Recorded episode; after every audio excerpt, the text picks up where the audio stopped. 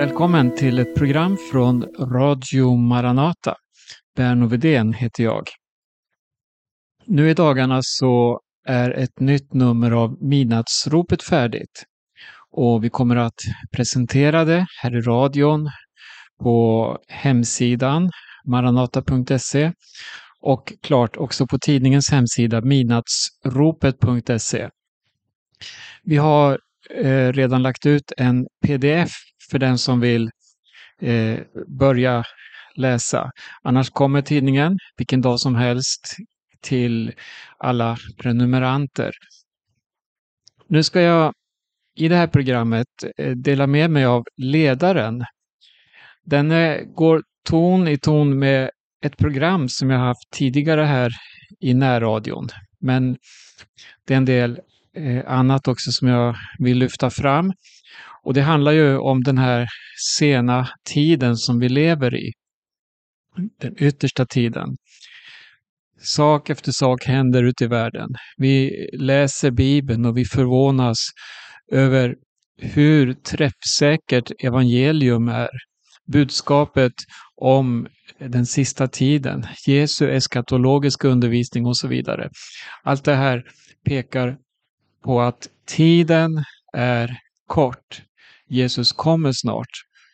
Och hela det här numret av Midnattsropet ropar ut det här budskapet att Jesus kommer snart. Det känns mer angeläget än någon gång tidigare med tanke på allt vi ser hända runt omkring. Med över ängels röst och Guds basur brudgummen kommer, må redo vi vara att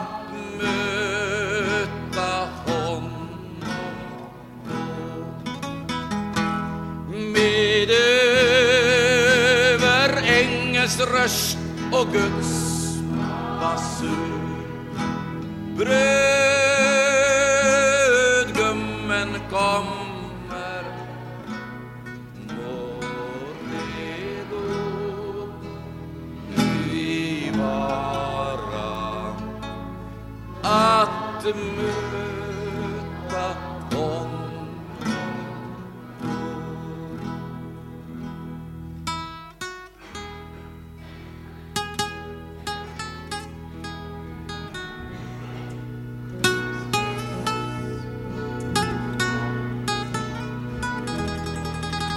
Nu ska jag eh, dela med mig här av ledaren och eh, det är alltså jag själv som har skrivit den. Jag börjar med ett citat som är av eh, Stoltenberg, NATOs eh, generalsekreterare. Mer vapen till Ukraina och militär närvaro längs NATOs gränser. Hela världen ser med bävan på det krig som pågår. Raseri, terror och urskillningslöst dödande har under mer än ett år blivit vardag för landets invånare som fått se sina hus och städer sönderbombade. Hundratusentals människoliv har redan offrats i detta vansinne. Efter krigets utbrott den tjugofjärde februari förra året har den militära upprustningen i världen eskalerat utan att möta någon nämnvärd kritik. Citatet ovan uttrycker NATOs lösning för att förhindra ett storkrig i Europa. Mer vapen för en säkrare värld är vansinnets budskap. Miljontals människor drivs på flykt. Hat och maktbegär råder. Varje år dör som en följd av väpnade konflikter fler än hundratusen barn som ännu inte fyllt ett år. Det verkar inte finnas någon makt i världen som rår på den stegrande våldsspiralen. Människan har i sin ondska skapat vapen som med några knapptryckningar kan förvandla hela jorden till ett brinnande inferno. Så illa är det ställt.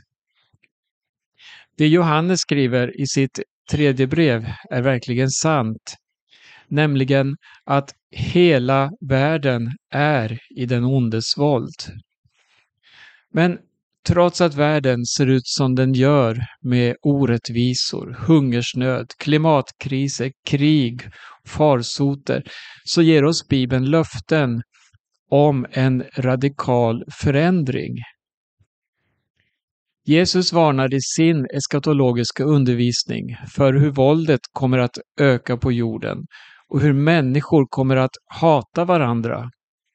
Han talar om naturkatastrofer och förändringar i klimatet som gör att, citat av Jesus här, folken grips av ångest och står rådlösa vid havets och bränningarnas stån. Människor ska ge upp andan av skräck i väntan på det som ska komma över världen. Och det här var ett citat av Jesus då från Lukas kapitel tjugoett, verserna tjugofem och tjugosex. Men då Jesus talar, han presenterar också en lösning. Ja, faktiskt den enda lösningen med svaret på världens stora problem. Så här fortsätter Jesus. Då skall man se människosonen komma i ett moln med stor makt och härlighet. Bibelns löften för framtiden hänger samman med att Jesus, fridsfursten, ska komma tillbaka. Kom, Herre Jesus. Visserligen befinner sig hela världen i den ondes våld, men i samma vers så konstaterar Johannes: vi vet att vi tillhör Gud. Och sedan står det: vi vet att Guds son har kommit och gett oss förstånd. Det är ett budskap som inger hopp. Framtidsvisionen som Guds ord ger oss är motsatsen till den förfärande utveckling människan ser idag. När världens makthavare trädde fram och talar om upprustning av vapenindustrin för att stärka freden på jorden, då finns det enorma ekonomiska och politiska intressen i botten. Det pågår en ständig kamp mellan nationerna om att vara världsledande. Och man tar till vilka medel som helst för att visa sin styrka och för att uppnå sina mål. Evangelium, det presenterar motsatsen. Jesus, han förberedde sina lärjungar på lidande under förföljelse, men han hjälpte dem ändå att se framåt. Så här säger Jesus i Johannes sexton trettiotre. I världen får ni lida, men var vid gott mod. Jag har övervunnit världen. Jesus har vunnit seger i budskapet. Med vilken makt? Kan det vara lösningen på världens gigantiska och ständigt återkommande problem? Stormakterna svarar med mer vapen, ekonomisk kontroll över internationell handel i kampen om världsherravälde. Jesus säger: jag ger mitt liv. Jesus representerar ett rike som inte är av den här världen. Ett rike med helt andra principer, men dock ett verkligt rike, ett reellt rike. Och den makt som Jesus visade såg ut som ett intet i den här världen. Jesus, en kung, som böjer sig ner i full ödmjukhet, blir allas tjänare, låter sig föras bort för att korsfästas. Paulus skriver att Jesus, han blev lydig ända till döden, döden på korset. Jesus valde korsets och lidandets väg av kärlek t- till den mänsklighet han lidit döden för. så står det så här vidare i Filipperbrevet två från vers nio. Därför har också Gud upphöjt honom över allting och gett honom namnet över alla namn, för att i Jesu namn alla knän ska böja sig, i himlen och på jorden och under jorden, och alla tungor bekänna Gud Fadern till ära att Jesus Kristus är Herren. Jag vill ropa ut: kom, Herre Jesus. Guds ord går rakt emot det vi ser i världen idag, där våld och hat eskalerar hämningslöst. Bibelns väg, det är också församlingens väg. Vi får en uppmaning av Paulus som säger så här: var så till sinnes som Kristus Jesus var. I bergspredikan undervisar Jesus om viktiga principer att leva efter. Han utlovar salighet åt den som lever i ödmjukhet, mättnad åt den som hungrar och törstar efter rättfärdighet, barmhärtighet åt den som visar barmhärtighet och barnaskap åt den som skapar frid. Men han fortsätter med att säga: saliga är de som blir förföljda för rättfärdighetens skull. Dem tillhör himmelriket. Saliga är ni när människor hånar och förföljer er, ljuger och säger allt ont om er för min skull. Gläd er och jubla, ty er lön är stor i himlen. Maranata är ett arameiskt ord som uttrycker en längtan efter Jesu tillkommelse. En vanlig hälsningsfras bland de första kristna. Under förföljelse viskade man tröstens ord till varandra. Maranata, Herren kommer. Det var ett hoppets budskap i den värld som såg Jesus som sin fiende. Idag lever vi i det Bibeln kallar för den yttersta tiden, med så många påtagliga händelser som borde vara väckelsesignaler för oss om tidens korthet. Trots det så talas det sällan idag om att Jesus ska komma tillbaka. Budskapet saknar relevans i förhållande till de liv som vi lever. Med tanke på den utveckling vi ser äga rum idag och den katastrofala prognos för framtiden forskare inom olika områden ger uttryck för, så borde budskapet om att Jesus, rättfärdighetens konung, snart kommer tillbaka, det borde basuneras ut med mer tydlighet. Människor lever i mörker och hopplöshet, men det finns ett hopp. Ge uttryck för det hoppet. Kom, Herre Jesus, låt det få ljuda, låt det få gestaltas i ditt liv. Vid Jesu ankomst till den här jorden, då kommer all ondska och all orättfärdighet i ett nu att stoppas. Alla knän ska böja sig, läste vi, och alla tungor ska bekänna att Jesus är Herre.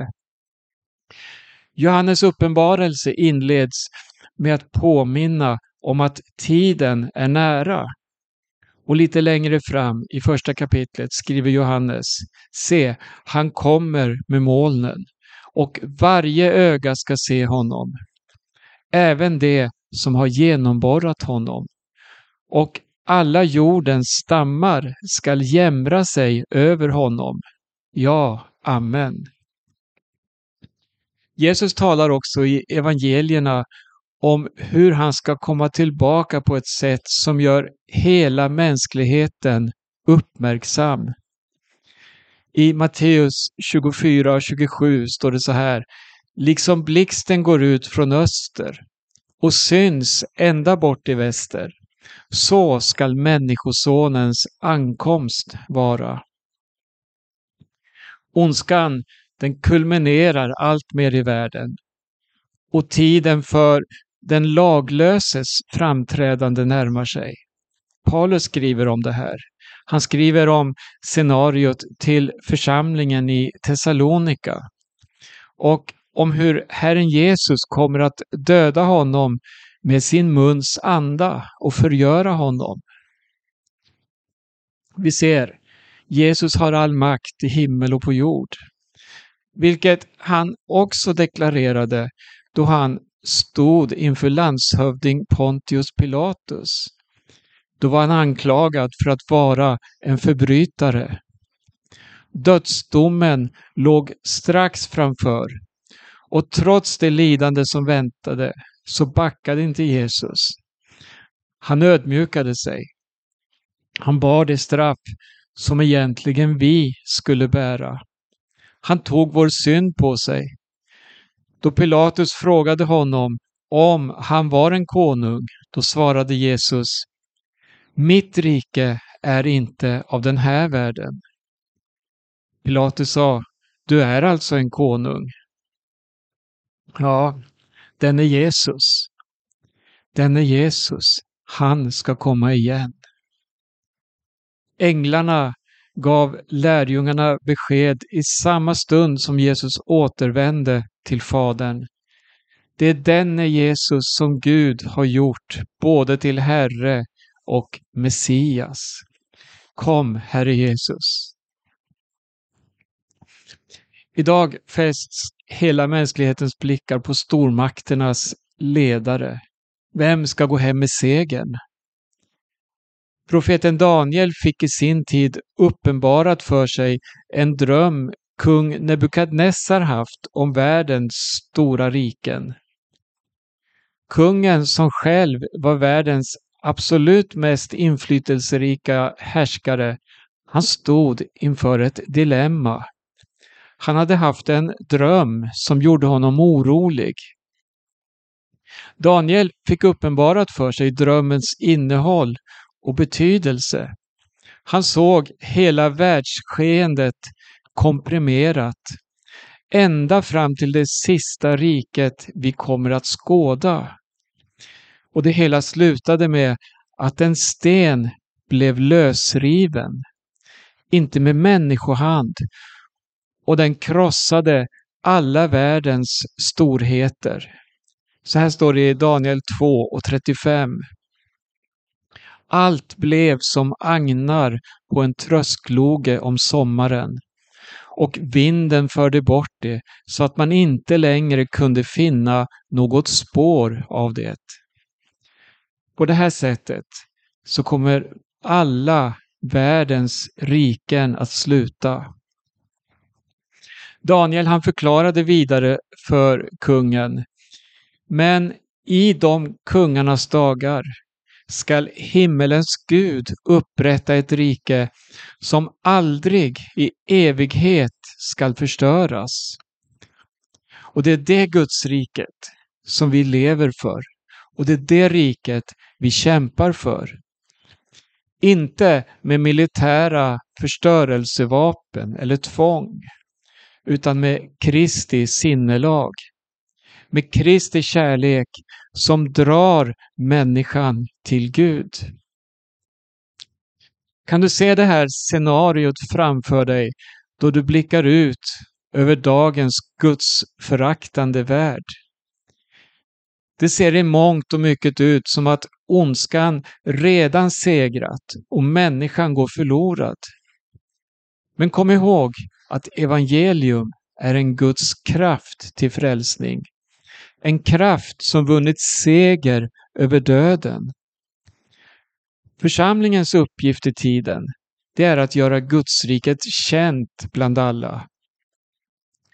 Ett exempel på vilken dragningskraft det finns hos Jesus, det är Paulus, som nitiskt förföljde och fängslade Jesu vittnen och orsakade oerhört mycket lidande. En dag mötte han Jesus och det förvandlade hans liv. Det är kraften i evangelium. Låt Maranata-budskapet få forma ditt liv och levandegöra sanningen om Jesus snara tillkommelse, innan han kommer för att göra upp med all ondska som fortfarande härjar på jorden, så talar Nya Testamentet om en uppryckelse. Jesus kommer för att hämta hem alla dem som här i tiden tagit emot honom i sina liv. De döda i Kristus ska uppstå och vi ska tillsammans med dem möta Jesus på skyn. Vilka tröstens ord! Maranata, kom Herre Jesus!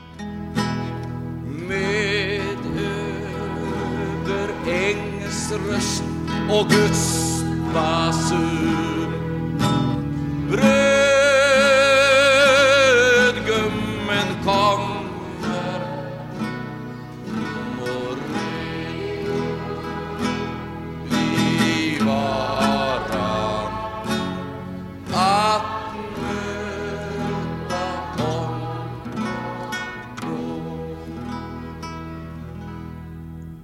De sista minuterna i det här programmet så ska vi titta lite mer på innehållet i midnattsropet. Det är alltså nummer ett, tjugohundratjugotre.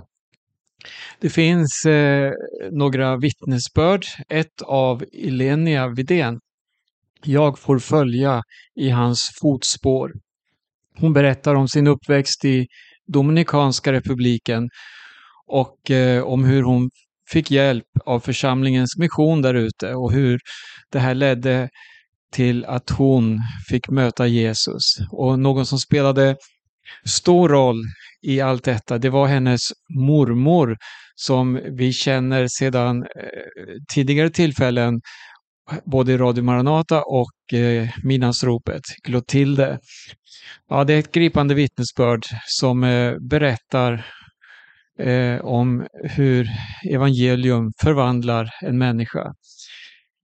Det finns en undervisning av Emanuel Johansson, när en befallning ljuder. Budskapet om att Jesus kommer är ett hoppets budskap. Det heter i en kör vi brukar sjunga: O vilken framtid vi har som tror på Jesus och litar på hans ord. Snart kommer Jesus på himmelens sky, en ny dag då ska gry. Detta rop ger en förvissning om att vi äger en underbar framtid med Jesus. Allt det onda som vi ser i världen är övergående och kommer att få ett slut, men Guds rike består. Ropet om att Jesus kommer behöver vara levande i våra hjärtan för att vi ska kunna möta och förstå tiden. Ja, det är en angelägen undervisning, ett Maranata-rop som Emanuel Johansson har skrivit. Vi har ett till vittnesbörd av en syster från Dominikanska republiken. Hon heter Esther Melo. Hon berättar om hur hon fick uppleva frid i en väldigt svår situation i hennes liv. Hon var nybliven änka med två små barn och kom som av en händelse in på ett Maranata-möte i Palavé där församlingen har sin mission. Ett fullständigt liv, det är en undervisning utav Paulus Eliasson och jag läser inledningen, ingressen. För att vi som människor ska kunna leva hela och fulla liv behöver vi fyra ting: sanning, makt, mening och kärlek. Varför just dessa fyra och var finner vi dem? Det ska jag tala lite om i denna artikel. Det är en artikel alltså skriven av Paulus Eliasson. Vi har också tagit med en text som Arne Imsen skrev eh, i midnattsropet nittonhundranittioåtta. Den gick då som ledare. Och det var ett av de sista numren som han medverkade i innan han hemförlovades. Den bortglömda parusin och det fördunklade hoppet. Det är en väldigt eh, aktuell och eh, vad ska man säga, angelägen artikel. Den lyfter fram det som är angeläget att gripa tag i i våra dagar. Jesus kommer. Vi har en broder som heter Yngve Stenfelt. Han bor i Danmark och han deltar flitigt både i Radio Maranata och här i midnattsropet. Han, eh, ja, han, han hade en podd som eh, rubricerades Sabotage mot skapelseordningen. Den går att lyssna till på Maranata podcast. Eh, det här budskapet har vi också skrivit ner då och redigerat för att få med i det här numret av midnattsropet. Sabotage mot skapelseordningen. Är det möjligt att förstå människan och hennes tillvaro för att inte famla i mörker utan få tillförlitlig upplysning behöver vi gå till Bibeln. Den säger oss att det finns en underbar plan med människan, att hon ska ha ett innerligt gudsförhållande, gemenskap med Gud. Och sedan fortsätter Yngve att ta upp aktuella saker som sker på vår jord och tendenser och det här avfallet, den här direkta upproret mot Guds skapelseordning. Ja, en väldigt aktuell och angelägen artikel. Läs den. Eh, Ulla Johansson är också en flitig skribent för midnattsropet. Hon eh, har delat med sig av flera dikter som hon har skrivit och fått på olika sätt under åren som har gått. I det här numret så har vi valt att ta med en dikt som heter Löftesstjärnan och den skrev hon nittonhundranittionio. Jag ska läsa den till sist här. När mödosam min vandring är i Toredalens djup. Jag ensam är, ty ingen kan mig se bland höga branters stup. Då lyfts min blick och jag kan se Guds löftesstjärna klar. Den lyser upp min mörka stig, den skapats av min far. Den visar mig att steg för steg jag går mot ljusets höjd. På ordets grund i andens kraft, ej längre går jag böjd. Jag vandrar som en pilgrim här, i ett okänt land, i en okänd värld. Jag vandrar stundom ensam på min väg. Men himlen är det mål jag har. Dit står min längtan varje dag. Till staden där var tår är torkad av.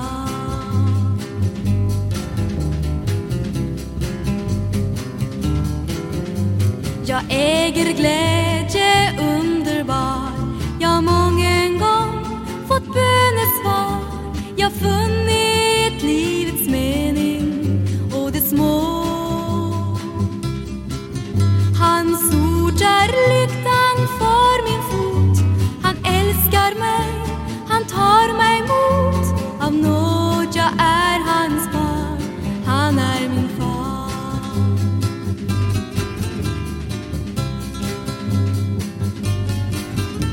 Du pilgrim som längtar här ifrån jordens natt, från nödbesvär. Lyft blicken, snart din konung kallar dig. Till bröllop i en övre sal, till frihet ifrån nöd. Du lyssnar till Radio Maranata och vi har i det här programmet presenterat senaste numret av tidningen Midnattsropet. Och sist här hörde vi Kristina Imsen sjunga Pilgrimens längtan. Ja, du är välkommen att höra av dig och beställa tidningen Midnattsropet. Vi skickar den kostnadsfritt. Gå in på maranata punkt se eller midnattsropet punkt se och där hitta kontaktinformation.